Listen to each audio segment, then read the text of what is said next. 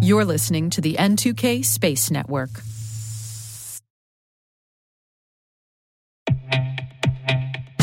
And now, a word from our sponsor, SpyCloud, the leader in operationalizing cybercrime analytics. Traditional threat intelligence is a thing of the past. Cyber criminals are stealing vast amounts of credentials, session cookies, and financial data every day, and it's hard to keep up. SpyCloud is the trusted partner businesses turn to to fully understand their darknet exposure risk and neutralize threats before it's too late.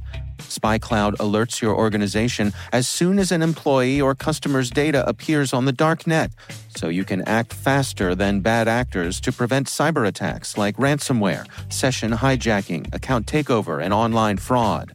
With insights from the industry's largest repository of recaptured data, protect the digital identities and systems most important to your business. Get your free corporate darknet exposure report at spycloud.com/cyberwire and see what information criminals have in their hands today.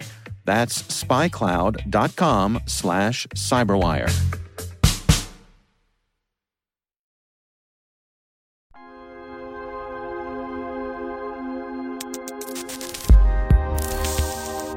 Welcome to T Minus Deep Space from N2K Networks. I'm Maria Varmazis, host of the T Minus Space Daily podcast. Deep Space includes extended interviews and bonus content for a deeper look into some of the topics that we cover on our daily program.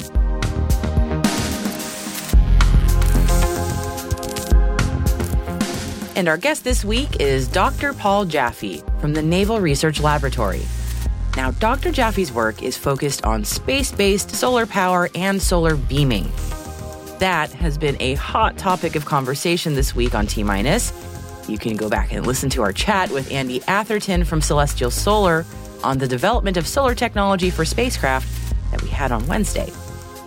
But here is Dr. Jaffe introducing his work in his own words.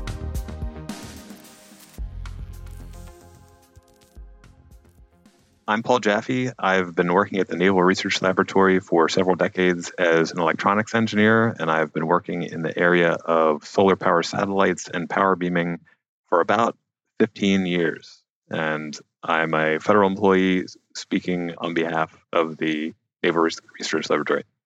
Thank you so much for joining me today to speak about something that I uh, am extremely interested in personally space based solar power. So, okay, can you give us the intro for our listeners who may not know? Although I have a feeling many of them might. Can you give us the intro first on what the technology is and, and how it how it work? Absolutely. So we have been powering satellites using solar cells since pretty much the dawn of the space age. Now it was noticed pretty early on, and actually, if you want to go back to the science fiction roots, back in 1941 when Isaac Asimov published the story Reason in the I, Robot compilation. It is the idea that we would collect sunlight in space and then send it wirelessly to the ground. Now, you might ask, well, wait a minute, the sunlight hits the ground without a satellite. Why would we want to complicate this process? And the answer is that the sun, of course, doesn't shine at night, and it also doesn't shine a lot of the time during the day if there's clouds or weather or another similar uh, interference thing happening there. So this idea has been looked at for some time. It actually was the subject of a patent in the 1960s, and there was a lot of work that was done in the 60s and 70s during the original energy crisis by the Department of Energy and NASA to look into its feasibility. And obviously, since that time, the technology has changed a lot. I'll just mention that the attractions for space solar are, of course, like ground solar, it's clean. It doesn't require fuel or produce waste in the way that other forms of energy do. Unlike solar on the ground, it is constant because you can have either a satellite or a group of satellites in space that will be in the sun pretty much all the time. Depends a little bit on the orbit. And one of the really compelling things about it that is very different than any other source of energy is you could actually create a global network of satellites to provide this energy. So you could think of this of doing for energy what GPS did for navigation. Now, of course, GPS is of course something we take for granted, and it's worth pointing out that the sun is the closest thing we have to an unlimited source of energy in the solar system. So, um, how how would it work? So, uh, if we had a single satellite, a network of satellites, and then they're beaming that power down to Earth, I know some people might imagine the ants being fried by mic- magnifying glass. That's not it. So, what would it look like? Yeah, so this is actually a topic that is still under lots of discussion, and I will say among the folks in the solar power satellite community that I'm I'm a little more architecture agnostic maybe than some are. There are a couple choices to be made. You certainly need to pick what kind of power beaming method you're going to use, and that could be using radio waves, microwaves, or it could also be using optical, maybe a, a laser or something like that. Some folks have also proposed just using a mirror to reflect the energy from space to the ground to existing solar farms. So there's arguments for and against each of these. So depending on which of those means of moving energy you selected, obviously the satellite would look very different. So uh, historically, a lot of the attention has focused on using solar cells, photovoltaics to collect the energy, and then using microwave transmission because that does have that favorable characteristic of being able to go through the atmosphere and through the clouds and weather to give you kind of a 24 7 sort of resource, whereas some of the other ones have a bit of a challenge with that. Understood. So that brings me to so, what are you working on specifically? Because I'm sure you have a point of view on what's preferable, and, and I'd be very curious to learn more. Yeah, we've tried to take a really diversified approach in exploring this. We have done a number of space experiments. We actually also, your, your listeners may be interested to know, we did a STEM demonstration on the International Space Station. We had astronaut Jessica Meir demonstrate how wireless power transmission works. And it is something that is easy enough that we have now had, I dare say, thousands of school age kids make their own what we call lectennas, And it's basically just a Schottky diode in an LED that you twist together and then you hold it up to your phone or your Wi Fi hotspot and you can say, oh, look, wireless power transmission is a thing. And it is pretty convincing, pretty compelling for folks to see it with their own hands. So, so we did that in space. We had astronaut Jessica Meir do that. So that was that was kind of a uh, lower budget experiment, if you will. But we also have done demonstrations where we have actually put up a sunlight to microwave conversion module working towards the possibility of using that architecture. We flew that on the X 37B space plane, which is basically like a, an uncrewed mini shuttle that launches on top of a rocket. So we flew that in space from 2020 to late last year. And we got a lot of great data on that showing the efficiency, showing how it operates in the space environment, what the temperature performance was like. And we actually have a paper that's about to be published in about a month with the results for that. We did send out some preliminary results in a paper back in 2021 as well, which it's open access. So if your readers want to look it up, it is called Microwave and Millimeter Wave Power Beaming in the IEEE Journal of Microwaves. That's a nice review paper. And then we also have done power beaming in space using lasers. We have launched this year, back in March, to the space station a modest experiment called SWELL, the Space Wireless Energy Laser Link. And this is, to my knowledge, the first demonstration of laser power beaming in space. And it is it is modest. It is over a short distance, about a meter and a half, and it's only a few watts. But we are pretty happy with our end-to-end efficiency, which is on the order of 12%. Well, that may not sound like much.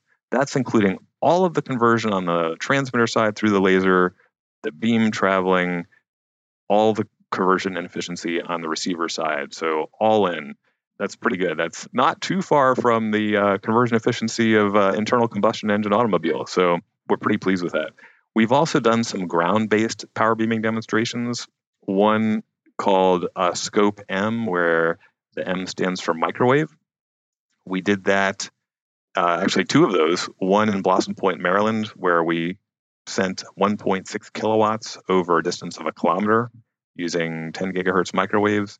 And then we did a very similar experiment up in Massachusetts. So, and that also is documented in the paper that I mentioned, and uh, actually a second paper, uh, terrestrial microwave power beaming in the same IEEE Journal of Microwaves.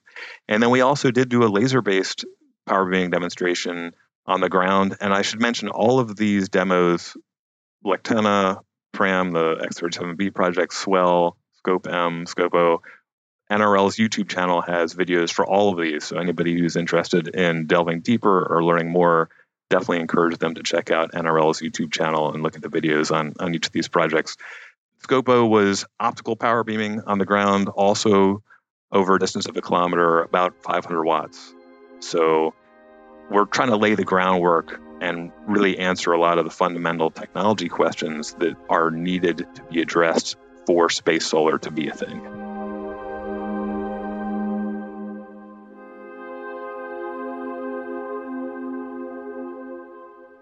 We'll be right back.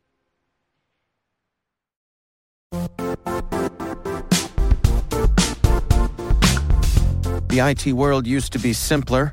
You only had to secure and manage environments that you controlled. Then came new technologies and new ways to work. Now, employees, apps, and networks are everywhere. This means poor visibility, security gaps, and added risk. That's why Cloudflare created the first ever connectivity cloud. Visit cloudflare.com to protect your business everywhere you do business.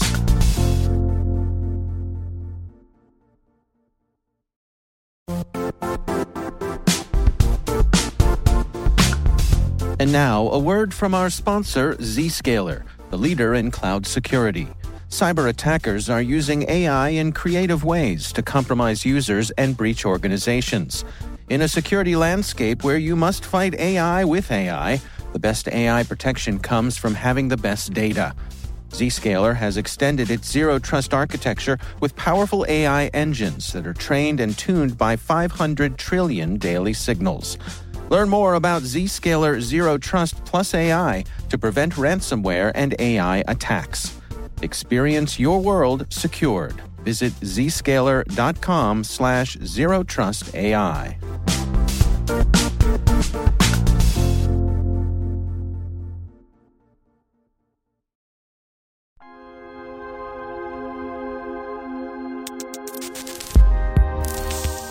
I know for, for people like myself who are really jazzed about the technology and its potential, many of us who read Asimov and were really inspired by his writings, especially, um, I know for some of us, like the case has been made, but for folks who are skeptical about if this is ever going to be feasible or like why do it at all, how do you make that case about why it's important?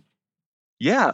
So if it does work, it is kind of hard to overstate how important it would be. So I want you to imagine like a world where one country or one company like masters this technology and now they can basically be like the electrical utility for the world right? So we have many people around the world whose standards of living are rising their per capita energy consumption is going to increase and that energy is going to have to come from somewhere. And if there's one country or, or entity that can say oh set up this receiver and we'll beam you all the energy you want and we'll charge you for it if a country is going to do that, I probably would like it to be the United States. So there's a huge geopolitical implication here. There's a, I think, potential parallels between if you look at like how traditionally liquid hydrocarbons, oil in particular, has been controlled by a small number of countries. That similarly could be the case with energy. I guess the, the implication here, which sadly many people take for granted, is energy is absolutely fundamental to our society, right? Like we take it for granted that listening to this podcast, you have something that's powering whatever you're listening to it on, and we're talking here uh, over the web. So, so energy is pretty fundamental. You you need it to just about everything. That makes it very important. In terms of the feasibility, it is, a, I think, it's an open question, and I think it's important to look at, right? Because there's no physics reason you can't do this. And certainly, I think talented engineers can find a way to answer the engineering questions. But the larger question is probably can it be done affordably, right?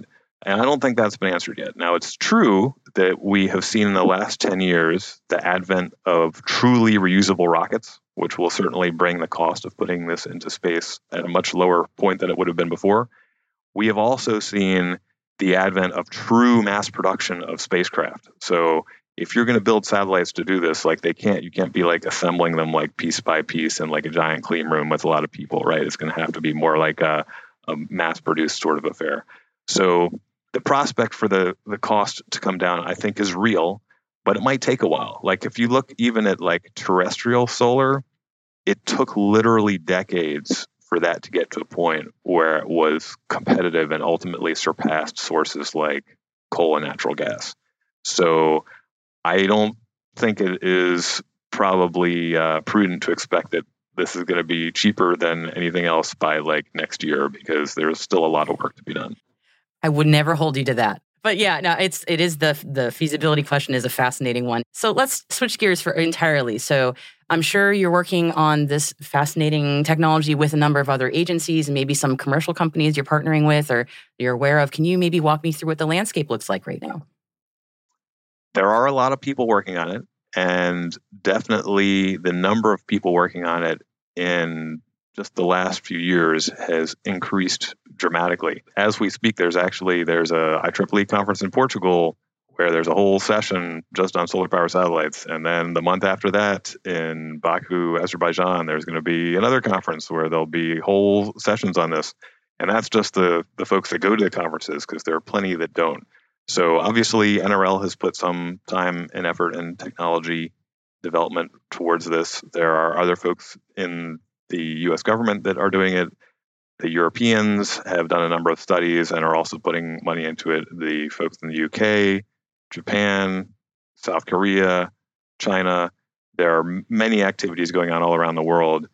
And on the commercial and startup side, you definitely have quite a few companies that are pursuing this with ostensibly the hope of turning it into a profitable business. So there is a lot of activity as I mentioned, I think there's still a lot of unknowns. I, like I said, I personally would not pick like a particular architecture at this moment because I'd like to see a little bit more advancement on the power beaming technology side to, to get a sense of how the challenges will unfold there.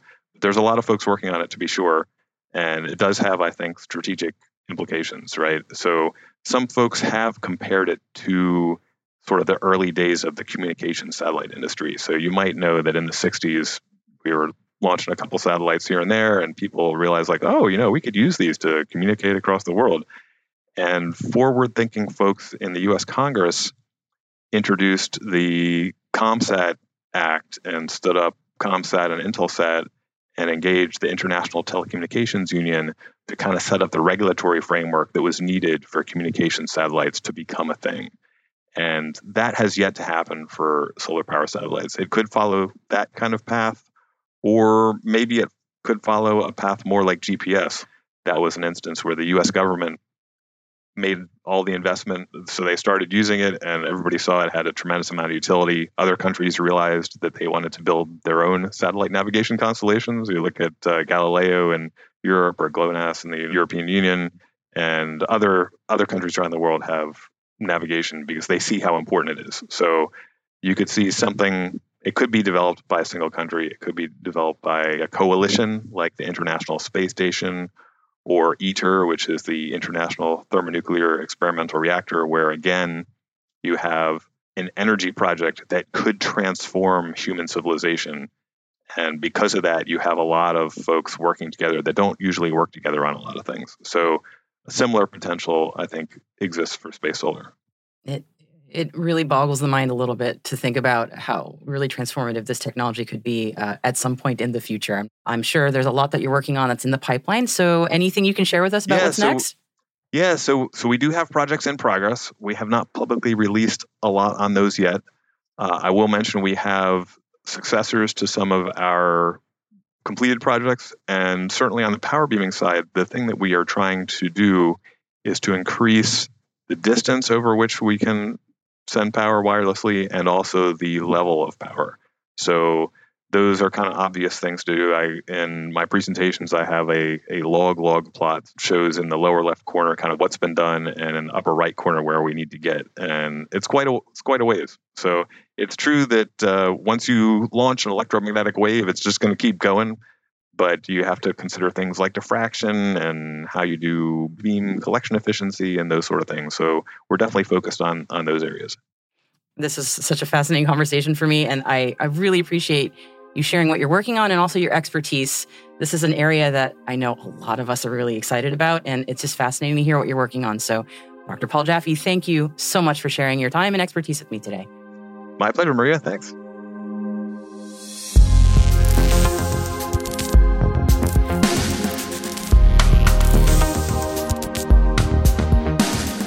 That's it for T Minus Deep Space for September 23rd, 2023.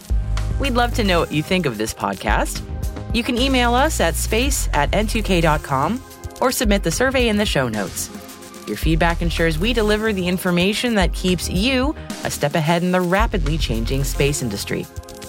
This episode was produced by Alice Carruth, mixing by Elliot Peltzman and Trey Hester, with original music and sound design by Elliot Peltzman. Our executive producer is Brandon Karp. Our chief intelligence officer is Eric Tillman. And I'm Maria Varmazis. Thanks for listening.